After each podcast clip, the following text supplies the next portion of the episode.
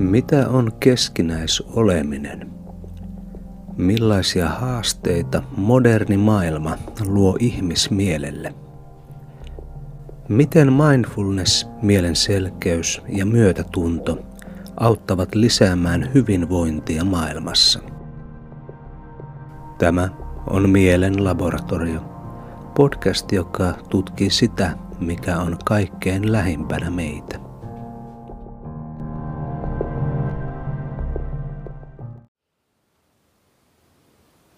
Mä luen tähän alkuun tämmöisen pienen pätkän tuon vasta edesmenneen Tikna Taneen yhdestä runosta. Mä en ole itse asiassa ihan varma, että onko tämä mun suomennos vai, vai jonkun muun. Tämä on ollut mulla jo jonkun aikaa tämä runo, mutta tuota, se kuuluu tällä tavalla. Kutsu minua oikeilla nimilläni, niin että voin herätä, ja että sydämeni ovi voi jäädä auki. Myötätunnon ovi. Musta tähän runon pätkää jotenkin sisältyy aika monitasoinen ja semmoinen laajakin näkemys. Ehkä voisi sanoa, että näkemys, niin kuin Juha puhui eilen tästä oikeasta näkemyksestä. Kutsu minua oikeilla nimilläni niin, että voi herätä. Eli niin ylipäätänsä lähteä liikkeelle siitä, että ää, tämmöisistä peruskysymyksistä, kuka minä olen, mitä se tarkoittaa, lähteä tämmöiseen selkeän mielen suuntaan, kun alkaa saamaan paremmin kiinni tästä oikeasta nimestä. Ja että sydämeni ovi voi jäädä auki, myötätunnon ovi. Että se reitti kohti tämmöistä avointa mieltä tai avointa sydäntä, sydänmieli, voisi sanoa kiinalainen termi esimerkiksi tarkoittaa sekä sydäntä että mieltä. Sydän... tam. Tam on aivan, eli se sama sana. Joo. Eli tota, tosiaan sydämen ovi voi jäädä auki. Eli tämä avoin mieli on tässä taustalla, joka johtaa kohti myötätuntoa. Se on myötätunnon ovi. Tämä Thich Hanh, olen itse lukenut muutamia kirjoja ja kuunnellut joitakin opetuksia häneltä. Hän puhuu aika paljon tämmöisestä interbeingistä, eli keskinäisolemisesta. Ehkä se voi kääntää keskinäisolemiseksi tai yhteisolemiseksi. Ja mulle tämä on aika semmoinen merkittävä termi täällä buddhalaisessa maailmassa, koska tuota, mä oon itse tutkinut aika paljon tämmöistä George Meadin avaamaa teoriaa siitä, että miten mieli ja minuus syntyy sosiaalisessa vuorovaikutuksessa. Eli, eli että mieli ei ole vain semmoinen yksilöllinen joku ilmiö, joka on tuolla yksittäisen ihmisen aivoissa, joku neuronien tanssi, vaan, vaan se on enemmänkin tämmöinen laajempi sosiaalinen ilmiö, joka sitten ilmenee tämmöisissä yksilöissä myös. Mead rakensi siitä aika semmoista mielenkiintoista psykologista teoriaa, jota, jota olen itse opiskellut varmaan 15 vuotta jo.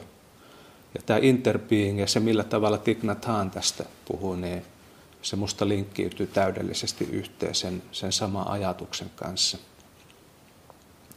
Että oikeastaan me ollaan niin ihmisinä, persoonina tämmöisiä, tosiaankin tämmöisiä pyörteitä sosiaalisessa virrassa. Eli se ei mene sillä tavalla, että meillä on, tai mun mielestä se ei mene sillä tavalla, että meillä on yksilöitä, jotka sitten muodostaa ryhmiä ja tämmöisiä isompia kokonaisuuksia, vaan se menee enemmänkin niin, että meillä on olemassa se virta jo, se sosiaalinen virta, johon me synnytään. Se on ollut jo miljoonia vuosia. Ja sitten kun me synnytään siihen, niin me muodostutaan ikään kuin pyörteeksi siihen virtaan, joka on virrannut jo iät ja ajat. ja sitten koetaan itsemme erillisenä yksilönä. Mutta sitten nämä buddhalaisetkin harjoitukset vie kohti sitä oivallusta, että, että se, se, miten me yleensä arjessa se minä käsitetään, niin se on illuusio. Se ei tarkoita sitä, etteikö sitä olisi olemassa, vaan se tarkoittaa sitä, että se ei ole semmoinen niin kuin me kuvitellaan, että se on. Että me tehdään se yksinkertaistus, että se on erillinen, erillinen samalla tavalla kuin vaikka biljardipallo, kasipallo on erillinen kaikista muista palloista ja sen voi ottaa siitä pöydältä ja pussittaa ja, ja niin edelleen. Mutta tämä interbeing, keskinäisoleminen jotenkin kuvaa sitä, että me kokea muodostutaan ja synnytään tässä virrassa. Me ollaan osa sitä virtaa. Me ilmetään siinä virrassa ja me muodostetaan sitä virtaa. Mutta se se ei ole meidän niin kontrolloitavissa. Se pyörä ei voi kontrolloida sitä joen virtaa, vaan se on osa sitä jokea. Mä meinasin aluksi tuossa junassa vielä pohdiskeli, että mistä aiheesta mä nyt tänään haluan puhua. Ja meinasin alkaa puhumaan tuosta yogachara filosofia yhdeksästä tajunnan tilasta, mutta sitten mä ajattelin, että ehkä, tämä, ehkä mennään vähän yksinkertaisemmalle setille. Mutta siinäkin on kolme luontoa. Ehkä mä sen verran sanon sitä yogacharasta. Siinäkin filosofiassa on kolme luontoa, josta ensimmäinen on tämmöinen niin sanottu kuviteltu luonto. Eli se, miltä asiat näyttää, ikään kuin tämmöinen materialistinen ja just tämä ajatus, että me ollaan tämmöisiä erillisiä biljardipalloja kaikki täällä ja sitten kun meidät laitetaan yhteen, niin siitä tulee jonkunlainen pallomeri ja, ja niin edelleen. Ja toinen luonto Yogatsara filosofiassa sitten on tämmöinen keskinäisriippuvaisuuden luonto. Eli justiinsa tämä, että, että me aletaan huomaamaan se, että miten mikään ei ole erillinen mistään muusta, vaan kaikki on osa sitä yhtä kokonaisuutta, joka ilmenee sitten eri tavoilla. Ja sitten kolmas luonto on tämmöinen absoluuttinen oikeastaan ei-luonto, joka on, on tämmöisten ehdollisten asioiden tuolla puolella. Mä ajattelen, että tänään mennään vähän siihen toiseen luontoon. Mietin, että mä puhun, puhun tämmöisestä kolmikosta kuin mindfulness, mielen selkeys ja myötätunto, joita mä oon mietiskellyt tässä pari vuotta aika paljonkin, koska olen kirjoittanut näistä myös kirjaa, joka mahdollisesti tulee sitten kustantaja mukaan syksyllä julkistetaankin. Mutta tuota, nämä kolme termiä on tämmöisiä vastalääkkeitä sille, että kun me eletään tämmöisessä aika monimutkaisessa, voisi sanoa kompleksessa maailmassa. Eli jos mietitään sitä keskinäisolemista, mitä se tarkoittaa, niin, niin se tarkoittaa oikeastaan sitä, että tarvitaan vähintään kolme ihmistä, että syntyy yksi tietoinen mieli. Me tarvitaan kaksi ihmistä, joiden välillä on suhde, vauva ja hoivaa ja yleensä äiti siinä alussa ainakin.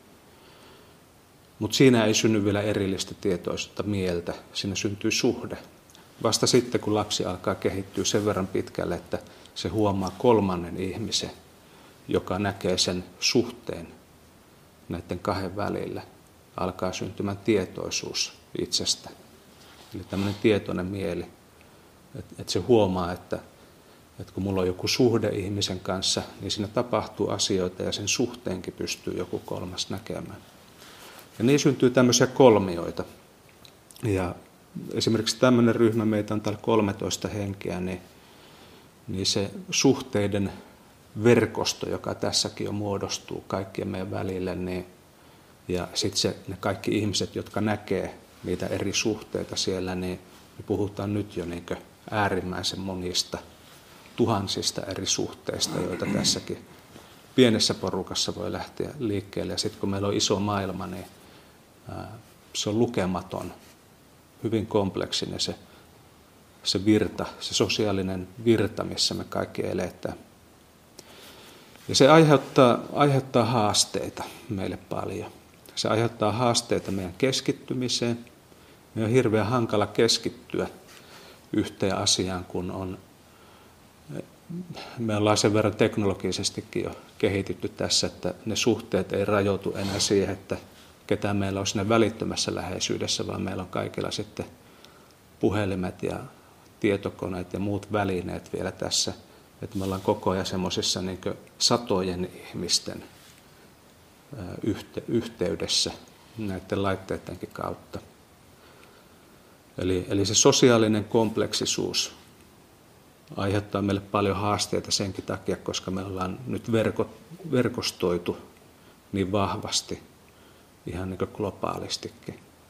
Ne asiat, mitä tapahtuu, niin ne vaikuttaa meihin kaikkiin paljon nopeammin kuin joskus aikoinaan, kun ei ollut vielä tämmöisiä digitaalisia välineitä.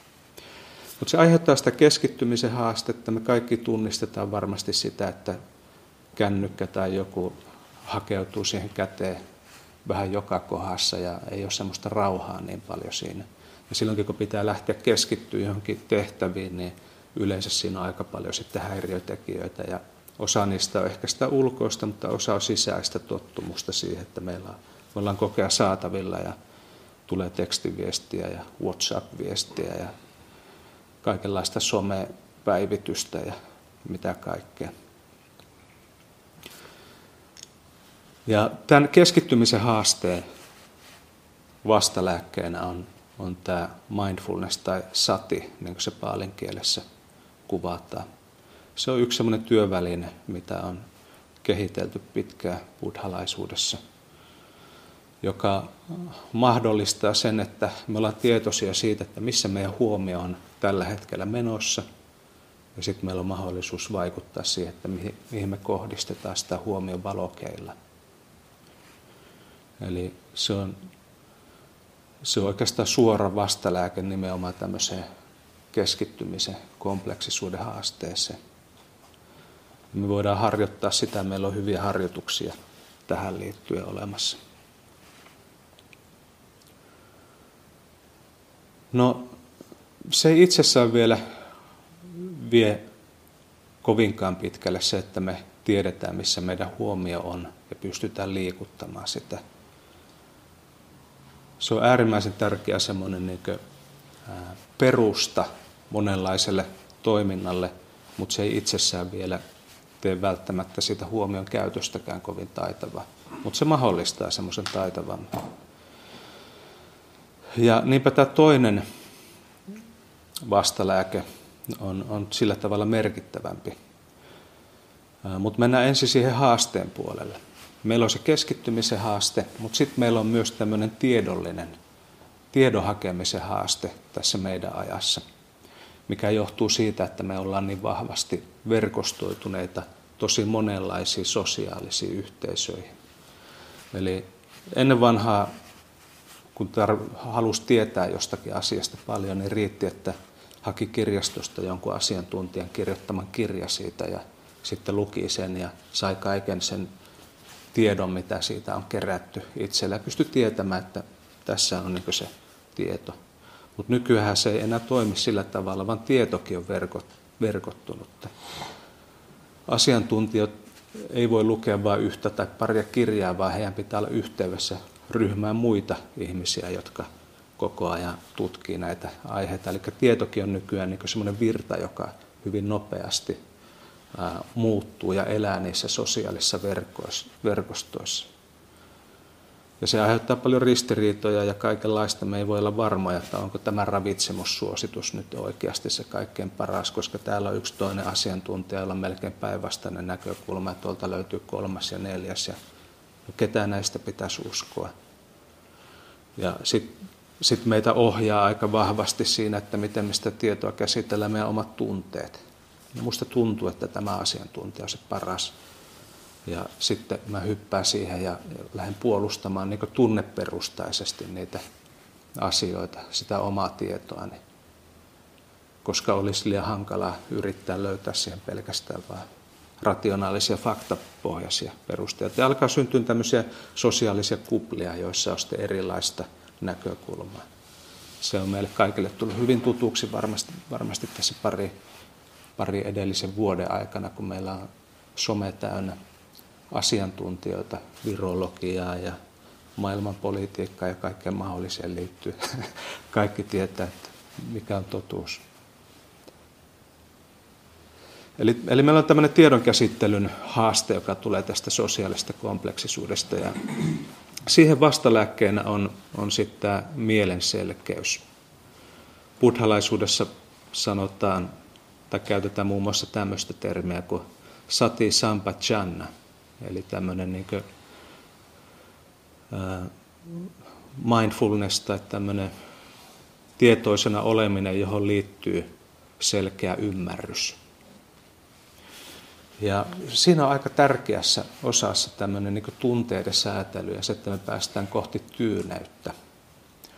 Koska jos mietitään sitä, että miten, miten mieli toimii tämmöisten niin tunteiden näkökulmasta, niin yksi semmoinen hyvä, hyvä jäsennys, mitä tämmöinen myötätunnosta paljon kirjoittava psykologi, evoluutiopsykologi Paul Gilbert on esimerkiksi tehnyt, on tämä tämmöinen jäsennys kolmesta tunteiden säätelyjärjestelmästä. Et meillä on tämmöinen ää, drive-järjestelmä, palkintokeskeinen, jossa me keskitytään hyvin vahvasti johonkin asiaan, jota me lähdetään suorittamaan ja tekemään. Ää, se keskittyminen siinä drive-tilassa, silloin kun se on tuota, aktivoitunut, niin meillä on vireystila korkea, me, meillä on energiaa ja me pystytään tekemään sitä. Meidän näkökulma kapeutuu jonkun verran, koska me keskitytään vain siihen, että miten me päästään kohti jotakin tavoitetta, mitä siinä on auttavia tekijöitä ja mitä esteitä siinä on. Mutta sitten me ei ehkä nähdä eikä kuulla oikein mitään muuta siitä ympäriltä. Se on hyvä tila tehdä jotakin työtehtävää ja meditaatiossakin se on semmoinen, mihin varmasti kaikki on törmännyt, kun, kun se lähtee ikään kuin kulkemaan ja se keskittyminen vaikka hengitystietoisuuteen tai näin on, on hyvä niin se drive-tila on siinä aktiivisen. Sen, sen haittapuoli on lähinnä se, että se sulkee jonkun verran sitä näkökulmaa, että se on kapeutunut. Me ei nähdä sen ympärillä, mitä me ollaan tekemässä. Ja toinen huono puoli siinä on, että, että jos siinä drive-tilassa on liian pitkiä aikoja, niin se alkaa muuttua uuvuttavaksi, koska se myös syö energiaa. Ja silloin me saatetaan mennä stressinkin takia toiseen tunteiden säätelyjärjestelmään, joka on uhkakeskeinen. Silloin hyvin korkea vireystila.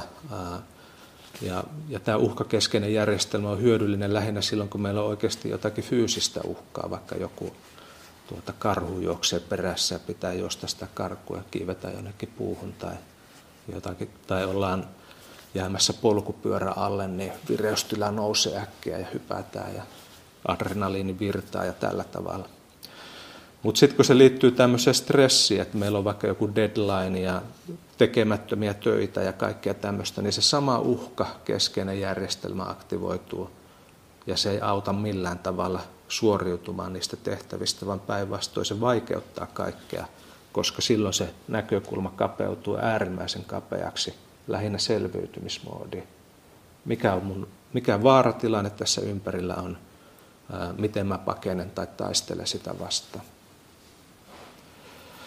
Eli silloin kun me huomataan olevamme tämmöisessä tilassa, niin meidän pitäisi päästä kohti sitä kolmatta, eli tyyneysjärjestelmää. Ja, ja se on se, mihin buddhalaiset meditaatio, tämmöiset samat tyyneysmeditaatioharjoitukset on nimenomaan räätälöityjä ja suunniteltuja. Eli Eli se on tavallaan se vastalääke myös tälle tiedon kompleksisuudelle, jossa, jossa me saatetaan joutua semmoisiin ristiriitatilanteisiin, että me ei niin nähdä oikein selkeästi niitä kokonaisuuksia, vaan se ajattelu lähtee kapeutumaan. Eli ensimmäinen vastalääke on se, se mindfulness, se, se huomion huomaamisen kyky, sen säätely – ja sitten sen päälle rakentuu tämä mielenselkeys, sati sampajana, mindfulness ja selkeä ymmärrys. Ja siinä auttaa nimenomaan nämä keinot, millä me päästään kohti sitä tyyneysjärjestelmää, jossa meidän näkökulma on mahdollisimman laaja. Me haetaan sosiaalista liittymistä, tunnetaan kiintymystä ihmisiin, tunnetaan turvallisuutta ja tämmöisiä asioita, mitkä on niin laajan, selkeän näkemyksen kannalta aivan ensisijaisen tärkeitä.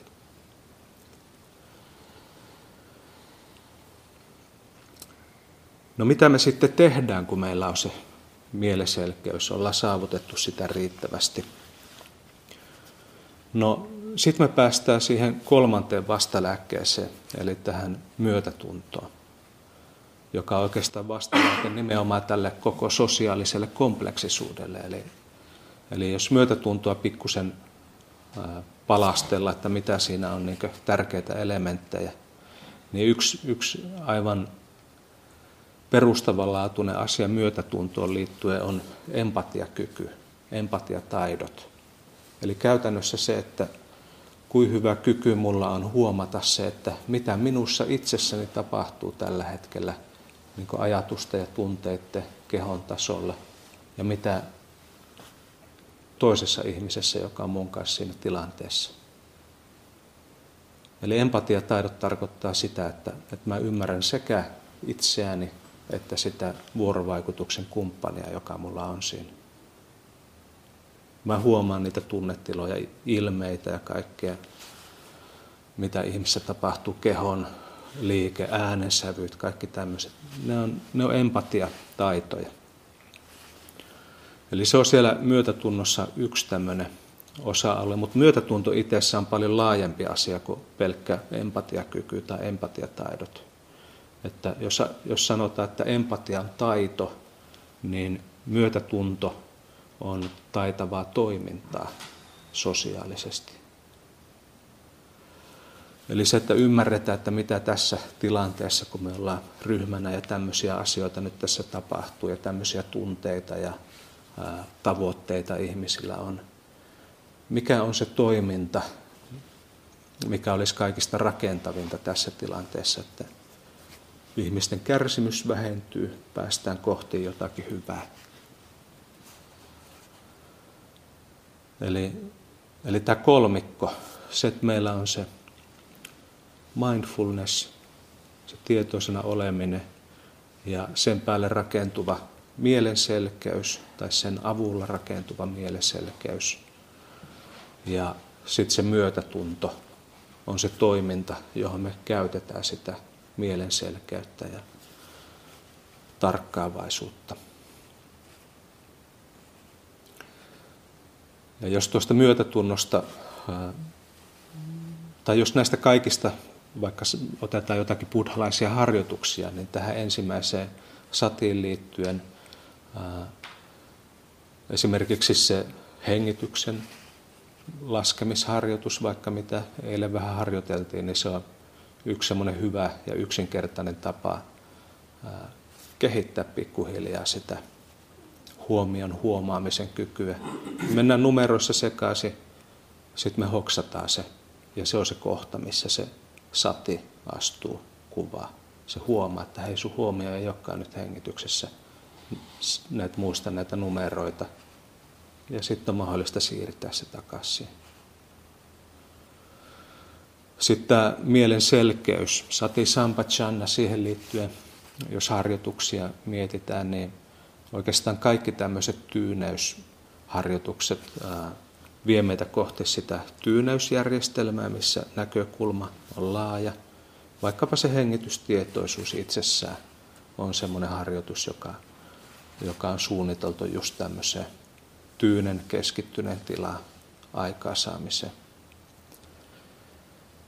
Ja sitten mielen selkeyteen liittyy toki myös se oivaltava tarkastelu, eli se, että kun meillä on laaja näkökulma, niin me myös huomataan erilaisia asioita ja pystytään tekemään niistä oivalluksia. Eli vaikkapa se ää, tuntemusten tarkastelu, mitä kanssa eilen vähän harjoiteltiin. Ää, huomataan yhä tarkemmin erilaisia asioita vaikkapa omassa kehotietoisuudessa. Helpommin huomaan, että mulla on jännitystä – hartioissa. No ei pelkästään hartioissa, sehän on myös mun mielessä se jännitys, mihin tämä liittyy. mulla on vähän jännitys, jännittää vaikka tuo tapaaminen tai, tai nämä ihmiset tässä ympärillä tai, tai mikä tahansa. Eli alkaa tulemaan tämmöistä niin selkeää näkemystä siitä, että mitä tapahtuu.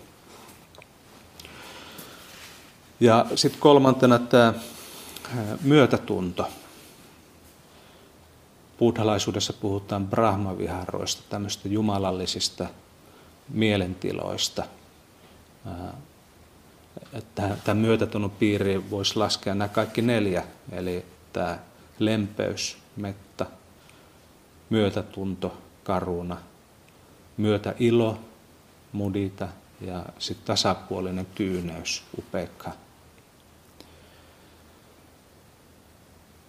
joita, joihin kaikkiin meillä on myös harjoituksia. Ja, ja tämä on itsessäänkin jo tämmöinen tämä Brahma harjoituspolku, jossa voidaan lähteä sitä lempeyden kautta kehittää sitä myötätuntoa ja myötäiloa, tyyneyttä.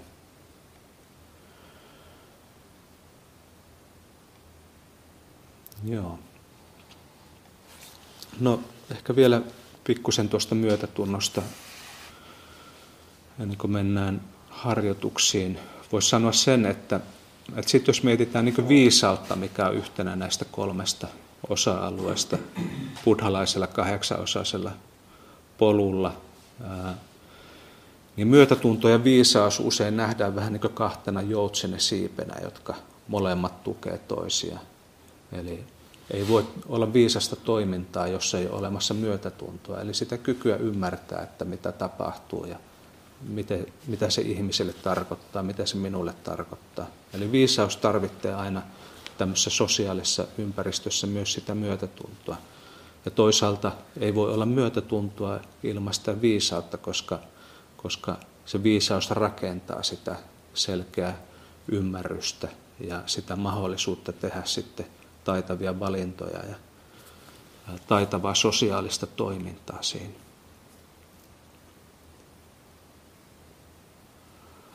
Okei. Meillä on nyt tässä puolisen tuntia puhunut, niin haluaisiko joku kysyä tai kommentoida tähän jotakin, voidaan hetken aikaa keskustella.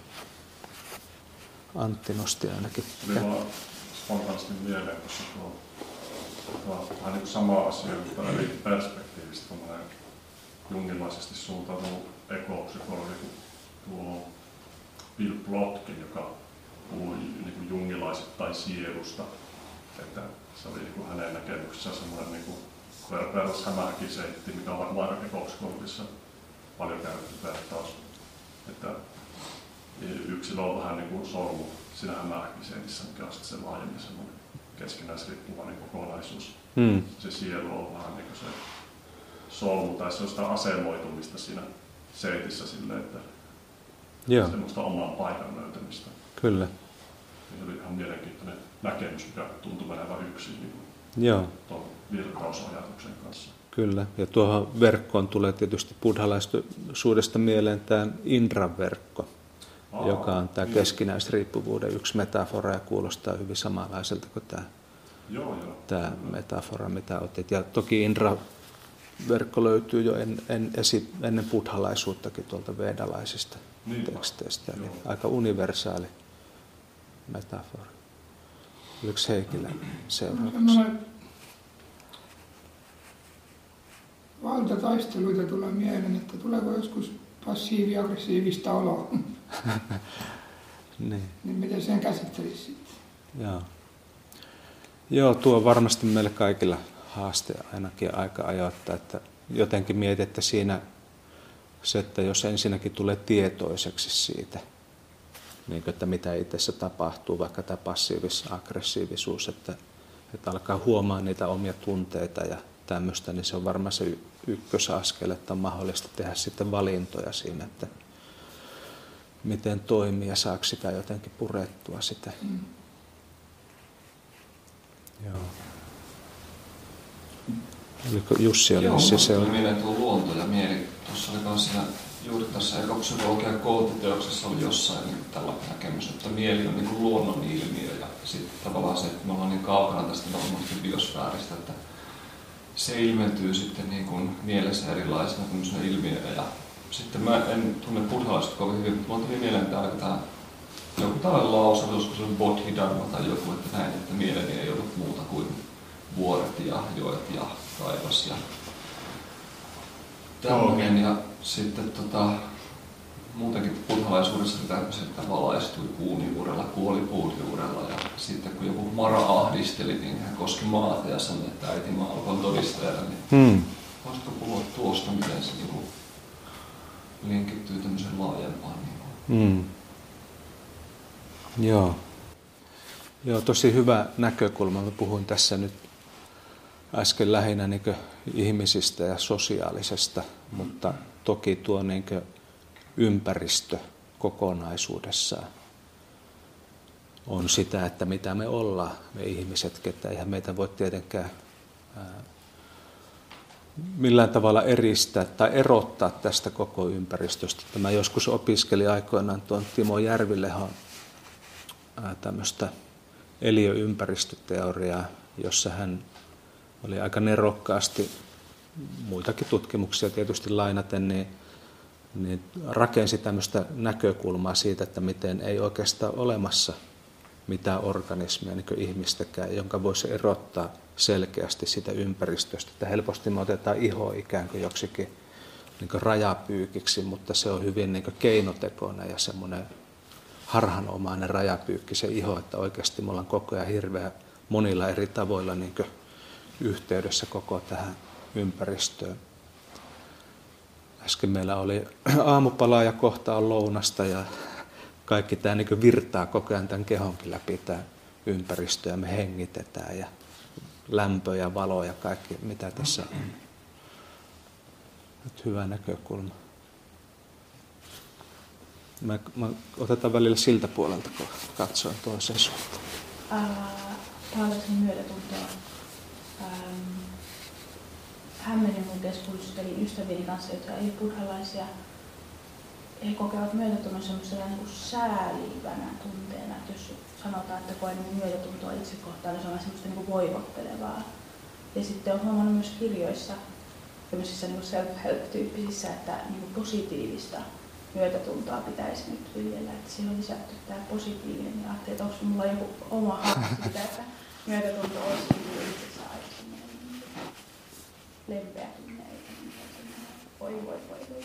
Joo, tuo on hyvä, hyvä pointti, koska sanat ja kaikki käsitteet on semmoisia, millä monesti on eri merkityksiä.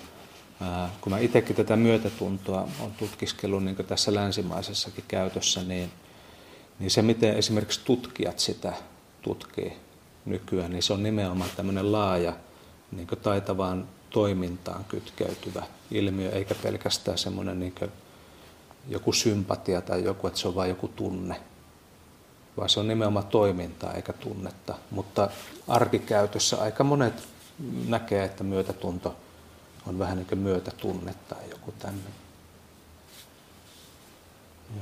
Mä voisin sanoa vielä tähän niin mun oman näkemyksen, että se on enemmänkin niin kuin ymmärtävyyskyky kokonaisesta tilan, tilanteesta, eikä niin kuin välttämättä tarvitse reagoida siihen tilanteeseen. Että se myötätunto on enemmänkin niin kuin sitä mun mielestä, että ymmärtää sen Hmm. kokonaistilanteen, niin kuin sitä pistää itsensä niin kuin toisen kenkiin, kuutella eri tavalla, että kaikki mielet ja, Joo, ja ajattelu.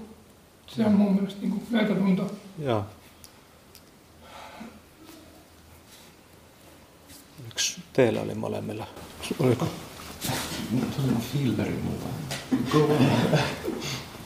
jah, äh, ma menen siit passiga saabesse, tuleks selgit väga või see, mida Elari puhelist osutuks, sest äh, näin, see on kas nagu möödatundu ITE kohta, nii nagu siin äh, on aega olulist just see nagu, et, et ymmärtäjitte ja aika hyviä niitä ristiriitoja, mitä itsessäkin saattaa löytyä, ne ristiriidat sitten varmaan jonkin aika helposti just passiivisessa aggressiivisuudessa. Mm. Kyllä. Joo, kyllä mä oon ainakin ollut monesti passiivis-aggressiivinen itseäänikin kohta, että kyllä se löytyy se ristiriita ihan oma ikään kuin mielen sisältä niistä pyörteistä. Joo. Oliko sul? Mä olisin oikeastaan tota maininnut, että liittyen tähän, että joskus länsimaissa kiertää tämmöisiä ajatuksia, että niin kuin myötätunto olisi ikään kuin myötäkärsimys, Mm. joka tämä myötätunto ainakaan e- ei ole. Joo, joo, totta. Tuo on myös hyvä pointti. Mun muistaakseni se oli Dalai Lama, joku, joka joskus sanoi, että tuota, sillä, että sääli tarkoittaa, tai sääli on sitä, kun sun pelko koskettaa toisen ihmisen kärsimystä, ja myötätunto on sitä, kun sun rakkaus koskettaa toisen ihmisen kärsimystä. Musta se, oli, se jäi mieleen jo kauan sitten semmoinen jotenkin hyvä kiteytys siitä, että tuota, mikä ero voi olla tuommoisella. Muistaakseni ulkoinen sympatia, empatia ja myötätunto, nämä määritelmät? On kaikilla vähän erilaisia määritelmiä. Joo, ja sitten tämä sympatia ja empatiakin sen välillä vähän vaihtuu, mutta jos ajatellaan niin tutkimusta vaikka psykologian puolella, niin empatia on nimenomaan tämmöinen taito, mistä mä puhuin. Eli kyky ymmärtää, mitä itsessä ja toisessa tapahtuu. Ja, ja myötätunto, niin kuin selitin tuossa, on, on tavallaan sitä taitavaa, tai sitä ymmärrystä, johon alkaa kietoutua myös se taitava toiminta. Ja, ja sympatiaa on ainakin joskus kuvattu semmoisena, että se on niin sitä myötäelämistä. Että ollaan niin synkassa, ne tunteet on samat kuin sillä toisella. Mutta mä, mä en ole ihan varma tästä sympatiasta, että käsitetäänkö se myös jollakin muullakin tavalla, mutta tämä on ainakin tämmöinen yksi jäsenyys. Juhalla oli kanssa. Joo, mä tuli mieleen tuosta kehon erillisyyden ja rajojen kokemisesta semmoinen havainto tai ehkä jonkinlainen oivallus, joka liittyy siivoamiseen. Eli kun mä kotona kun mä imuroin, sitten miettii, kun joka paikassa on vähän kuin pölyä, että mitä se pöly oikeastaan on. Niin sehän on enimmäkseen meistä ihmisistä pölissyttä, kuollutta ihosolukkoa. Ja sitten mietitään, onko se pölyä ja likaa vai hetkinen, onko, se, onko mä siinä pölyssä, onko se osa mua. Ja se oli ihan mielenkiintoinen havainto, että hetkinen, että missä se mun kehon raja oikeastaan sitten meneekään. Mm. Että onko se, jos, jos mulla on kuollut ihosolukko iho, ihossa tai näin kehossa vielä kiinni, vai sitten onko se siellä lattialla, missä kohti se mun kehon raja oikein menee. Joo, kyllä. Se on mielenkiintoinen. Mitä enemmän sitä rajaa etsii, niin sen häilyvämmäksi se alkaa muuttua. Joo, kyllä. Voiko mä olla vaan hilsäälle myötätuntoinen? Mm. Ja ihmiskehot niin kuin koti monille organismeille muuttuu kuin To, joo, todellakin. todellakin. Pakko mikrobiologina sanoa kommentti, että meillähän on suunnilleen yhtä paljon mikrobisoluja kuin ihmissoluja meidän ihon pinnalla sekä, sekä ulkopuolella että epiteelin pinnalla meidän suolistossa. Mehän ollaan niin onttoputki. Ja nykyään puhutaan monesti organismista ylipäätään termillä holobiontti, eli semmoinen monen eri eliön muodostama ekologinen verkko, niin yksittäinen organismi.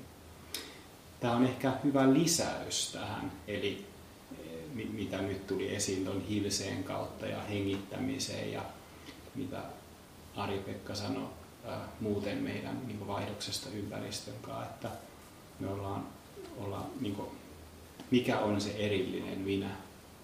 Me ollaan myös eliöiden kokonaisuus, jotka nekin on kaikki koko aika. Osa tulee ja menee ja vuorovaikutuksessa ympäristön kanssa päästä aineenvaihduntotuotteita pois ja uudistuu. Mikä on se erillinen minä? Joo, kyllä. Että se virta, johon me synnytään, niin se on kyllä aika monenlaisten eliöiden todella, todella pitkä tämmöinen jatkumo, josta sitten ihmiset on yksi tämmöinen joen haara ehkä voisi sanoa, tai, tai jotakin, mitä siinä joessa syntyy. Esimerkiksi, sori vielä sen verran kommentoin, että esimerkiksi se, mitä ruokia me syödään, vaikuttaa meidän mikrobien siihen, mitä mikrobeita meillä on, mitä metaboliitteja ne tuottaa. Ne taas esimerkiksi aivosuoliyhteyden kautta vaikuttaa meidän välittäjäainetoimintaan ja meidän mielentiloihin. Ja tämä on vain yksi pieni esimerkki, että me ollaan hyvin vuorovaikutteinen, dynaaminen kokonaisuus. Hmm.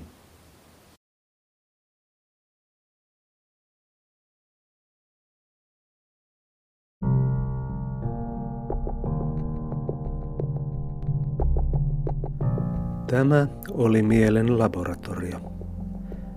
Jos olet kiinnostunut jungilaisesta koutsauksesta, lyhyt psykoterapeuttisesta työskentelystä tai työnohjauksesta esimerkiksi meditaation liittyen, ota yhteyttä lähettämällä sähköpostia osoitteeseen ap@mielenlaboratorio.fi. Tutustu myös kirjoihini Mielen laboratorio sekä Mindfulness, mielen selkeys ja myötätunto, joka löytyy nyt myös äänikirjana. Ja jos pidit jaksosta, jaa se myös ystävillesi, jotta hekin pääsevät syventymään oman mielensä labyrintteihin.